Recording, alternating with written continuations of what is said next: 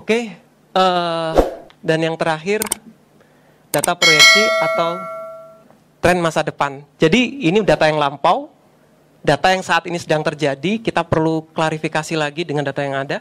Terus kemudian kita kita perlu tahu tren masa depan atau data proyeksinya bagaimana. Jangan sampai kita ketinggalan sebuah teknologi yang baru atau fitur-fitur yang baru. Jadi seperti ini ya, media platform baru, fitur baru. Yang cukup yang cukup apa membuat kita harus sering update? Kan kita kan banyak tergantung di sosial media ya. Kita perlu update algoritma baru sekarang itu bagaimana sih? Katanya yang konon sekarang ini like-nya dari Instagram mau dihilangkan ya. Nah seperti itu, kita perlu update lagi. Terus bagaimana dong? Oh ternyata ada fitur baru nih, live nih. Live yang jualan itu, ya udah kita manfaatkan. Jadi kita harus update terus menerus. Jangan sampai kita buta pas ketika tiba-tiba kita tuh ditinggalkan sama customer. Kita cek terus menerus apa yang apa yang gimana cara kita mendekat lagi ke customer. Customer sekarang dia mengkomunikasinya bagaimana. Kita bisa lewatin dari interview juga. Kemudian yang kedua, surfing online dan survei lapangan. Uh, mungkin kalau misalkan di Facebook saya jarang komen atau saya jarang posting. Yang saya lakukan kegiatannya itu ya saya lebih senang melihat-lihat timeline sosial media atau komunitas online, komunitas ibu-ibu atau komunitas apa uh, penggemar Vespa. Jadi saya saya pengen perilakunya seperti apa, ini seperti apa. Jadi saya bisa tahu. Oh. Terus kemudian melihat karakter segmen pasar saat offline. Nah, ini kok tadi kan di online ya, sekarang di offline. Uh, biasanya ketika saya apa namanya uh, nganter istri ke mall gitu ya, saya suka melihat perilaku customer atau target target target pasar saya. Apa sih yang mereka datengin itu? Kenapa mereka mau beli? Jadi saya coba cek, saya liatin. Dengan seperti itu kita bisa tahu detailnya itu saat offline tuh mereka tuh komunikasinya bagaimana. Mereka ketika membeli produknya bagaimana, mereka ngelihat harganya bagaimana mereka berkunjungnya di place-nya itu di mana. Seperti itu. Dan kita juga perlu lihat produk yang sedang trending apa sih kalau misalkan saat offline itu atau saat online kita pun juga bisa masih eh, bisa menjadi masukan buat kita. Dan kemudian yang terakhir dat, jadi tidak hanya data-data yang lampau itu, lampau yang tadi saya jelaskan atau data saat ini, kita pun juga harus suka membuka data yang tersedia di internet. Entah itu bisa lewat Google Trend, atau Google Map, coba buka Google Map, dilihat yang paling macet tuh di mana. Jangan-jangan kalau misalnya kita buka stores itu rame itu. Kalau misalnya kita cek di Google Trend, yang paling bagus apa sih sekarang ini? Kita pun bisa mendapatkan data dari situ. Atau data lembaga survei biasanya dari BPS, saya juga suka melihat, atau data biasanya AC Nielsen ya suka membagikan data-data riset uh, secara gratis, biasanya seperti itu. Ya, mungkin segitu sharing saya. Ya. Ya, terima kasih. Baik, terima kasih Mas Baim. Uh, kita lanjutkan dengan pertanyaan untuk sesi terakhir ini.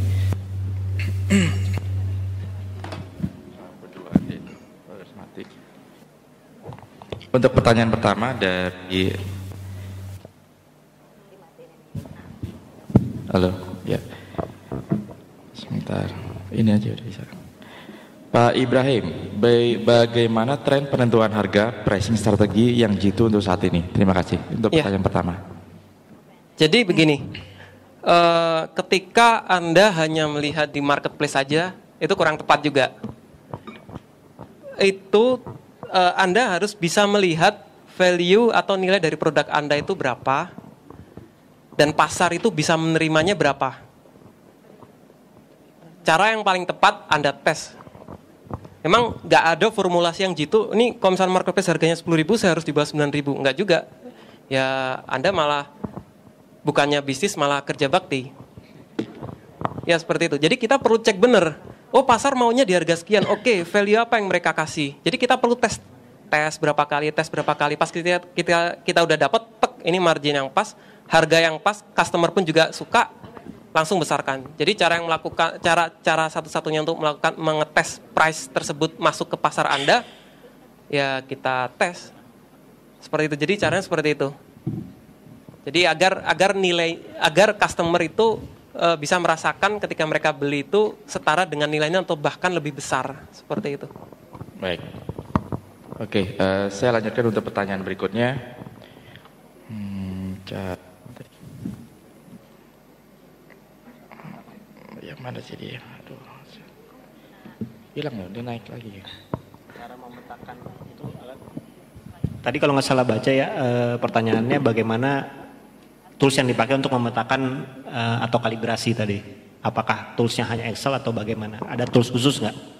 Sebenarnya tools itu bisa mulai dari pencatatan, catatan tulisan tangan biasa, bisa Excel, bisa data-data software yang gratis, bisa data-data software yang data-data aplikasi yang berbayar. Bah, bahkan kalau misalkan kalau misalkan di sosial media pasti gratis ya ya, gratis karena kita kita pakai sosial medianya. Atau mungkin kalau misalkan kita mengiklan sana, data-datanya, reach-nya bagaimana kita sampai. Jadi jangan terbatas harus pakai tools yang luar biasa. Yang penting e, begini, ketika Anda mempunyai data, baik itu tertulis di Excel, tapi data tersebut akurat, itu manfaatkan. E, kalian bisa mengkalibrasi produk price price promotion Anda dari sana. Ya, jadi jangan sampai terpentok di toolsnya. Yang penting datanya, seperti itu. Oke, okay. uh, eh, saya lanjutkan lagi. Pak Ibrahim, apakah selama 10 tahun menjalani tuneka ada masa di mana pengen balik kanan? Dan jika ada, bagaimana caranya untuk tetap bertahan dan bangkit? Uh, jadi kalau jadi uh, seperti itulah. Tadi kalau misalnya saya cerita seperti itulah dinamikanya. Ketika anda ingin berbalik, uh, kita pernah waktu itu tahun 2009 uh, ingin berbalik arah waktu itu dan ternyata disadarkan oh ternyata cara melakukan uh, atau cara menjalankan itu kita harus tahu ilmunya dan setiap tahunnya memang tidak bisa uh, semulus atau sebagus seperti sebelum-sebelumnya dan kita perlu ngecek kenapa kita harus belajar dan kita perlu melakukan kalibrasi-kalibrasi tersebut dengan kalibrasi kita bisa mengevaluasi oh ternyata di sini yang kita yang kurang nih kita perlu tingkatkan lagi kita perlu tingkatkan lagi karena kalau misalkan ternyata ada turun dan kita nggak tahu dan tiba-tiba balik kanan, itu eh, sangat disayangkan ya. Jangan-jangan kita nggak tahu gara-gara apa penyebabnya. Jadi kalau bagi saya, ya kalau misalkan eh, ketika ada masa-masa yang kurang bagus pun kita perlu kalibrasi lagi. Bahkan ketika sebenarnya gini, ketika saya diminta eh, eh, memberi materi ini ya, saya buat slide ini di Sabtu Minggu, jadi dua hari full saya bikin dan saya pun sebenarnya belajar juga dari sini saya mereview kembali, oh ternyata seperti ini. Saya juga bisa melakukan atau saya bisa langsung menerapkan di perusahaan saya. Seperti itu. Oke, Kang Baim, terima kasih jawabannya. Nah, selanjutnya ada pertanyaan bagaimana mempertahankan loyalitasnya si customer nih, Kang? E, karena kita lihat Unika tuh punya penggemarnya khusus gitu dan beli ulang-ulang. Itu gimana cara menjaganya? Uh, customer retention ya, saya bilangnya customer retention atau uh, jadi customer retention tuh uh, bervariasi, uh, macam-macam langkah yang kita lakukan. Seperti yang tadi Teh Dini lakukan dengan uh, resellernya, dengan distributornya, memberikan reward-reward, bahkan sebenarnya lebih berharga ketika Teh Dini melakukan komunikasi langsung dari hati ke hati ya. Itu yang cukup mahal kalau bagi saya. Itu pun kita yang kita juga lakukan ke customer. Kita memberikan service yang bagus ketika produk tersebut cacat, eh, kita minta balikan, kita perbaikin. Ketika mereka ada komplain, kita coba layanin, kita bicara baik-baik, eh, kita coba selesaikan masalahnya, dan kita memberikan sesuatu yang lebih dari sekedar produk. Kita pertemukan mereka antar antar antar customer ya di komunitas jadi ketika mereka, jadi sekarang mereka tuh e, tidak menilai tunika tuh hanya produk berapa, harganya berapa enggak. Mereka memiliki sebuah nilai dari situ. Karena kita kita kita tingkatkan lagi nilainya yang tidak ada di produk tersebut, yaitu e, kedekatan antar customer, terus kemudian apa ya e, rasa bangga, rasa rasa karena gini di di teori Maslow itu ada ada lima level, level e, fisiologi, kebutuhan pokok, Terus kemudian level keamanan itu level yang ketiga berhubungan sama kasih sayang. Keempat e, kebersamaan dan yang kelima self esteem atau e, mereka beraktualisasi diri. Itu kita coba lengkapin dari sana. Seperti itu. Ya. Iya, kita lanjut ya Mas Baim karena masih ada waktunya dan ini sekaligus untuk menjawab uh, pertanyaan dari eh, peserta di sini ya yang sudah masuk itu kayaknya ratingnya yang paling tinggi yaitu mereka itu greget gitu pengen ngomong langsung kayaknya dari tadi dibatas-batas ini sama panitia. Sebenarnya bukan membatasi karena waktu kita hari ini juga terbatas, kemudian pembicaranya juga memang luar biasa semuanya. Baik untuk kali ini saya buka pertanyaan langsung dari audiens bisa ditujukan ke Mas Baim. Uh, silakan angkat tangan, uh, sebutkan nama ininya. Oh, Bunda kayaknya sudah ada langsung ya.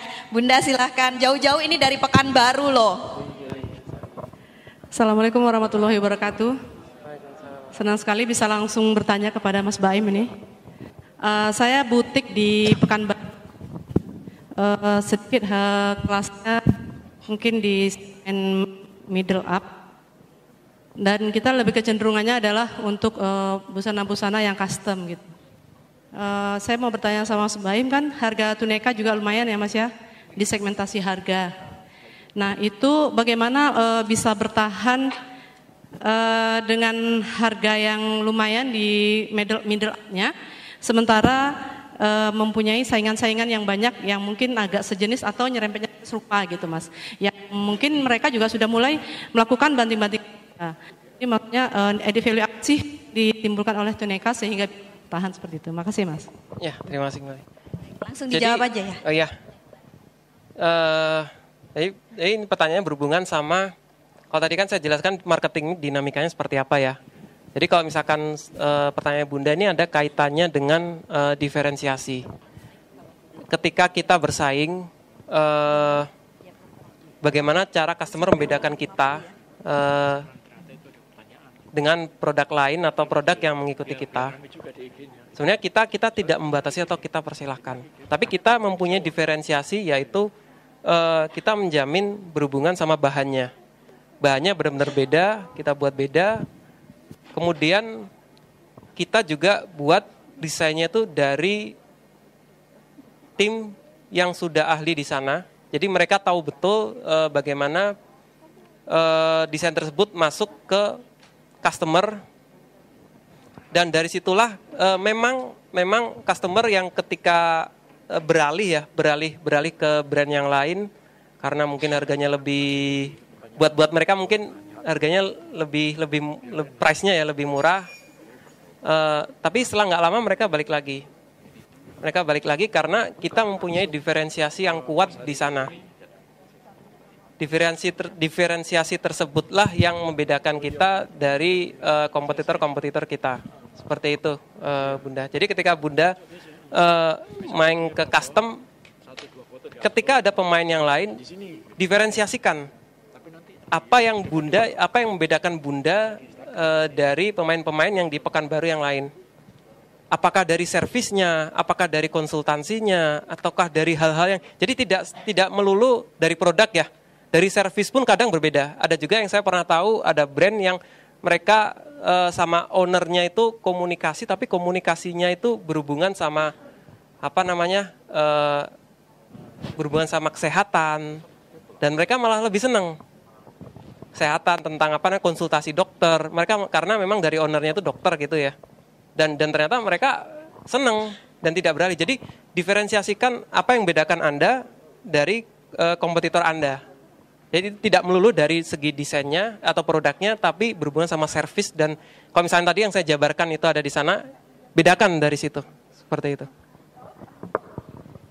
Ya baik, Bunda sudah terjawab pertanyaannya. Ya silakan pertanyaan berikutnya yang mau diajukan ke Mas Baim. Silakan. Oh panelis kayaknya nggak mau ketinggalan. Ada mic-nya Pak ya?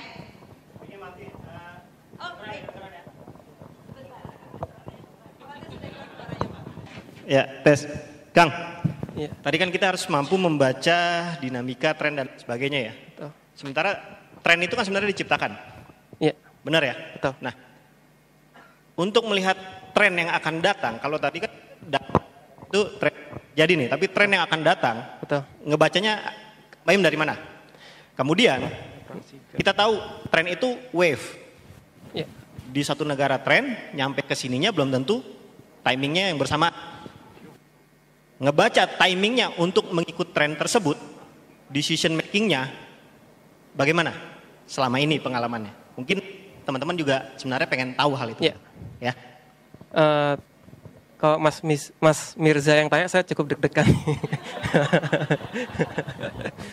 ya, uh, ya mudah-mudahan nggak salah jawab ya. Jadi kalau tadi kita mengkalibrasi ada tiga ya.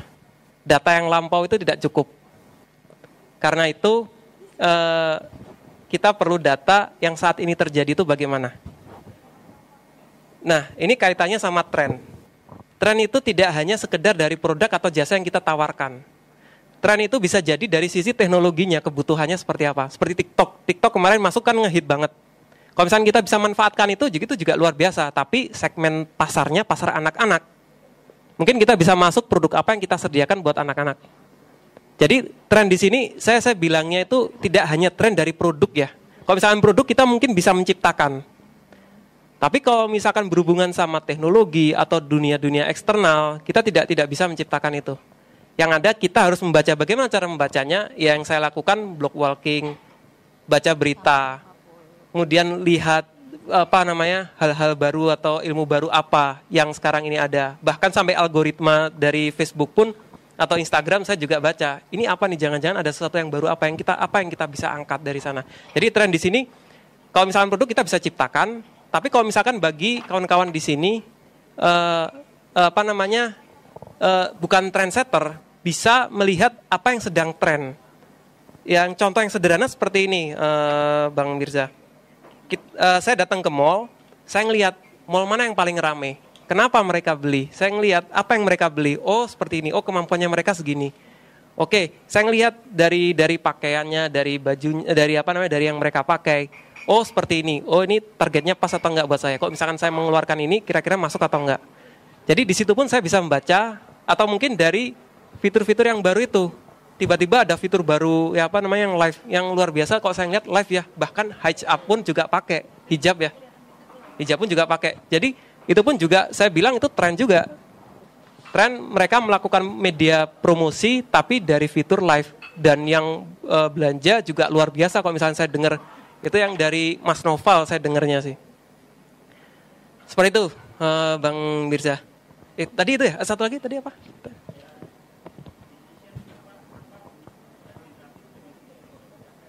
Okay.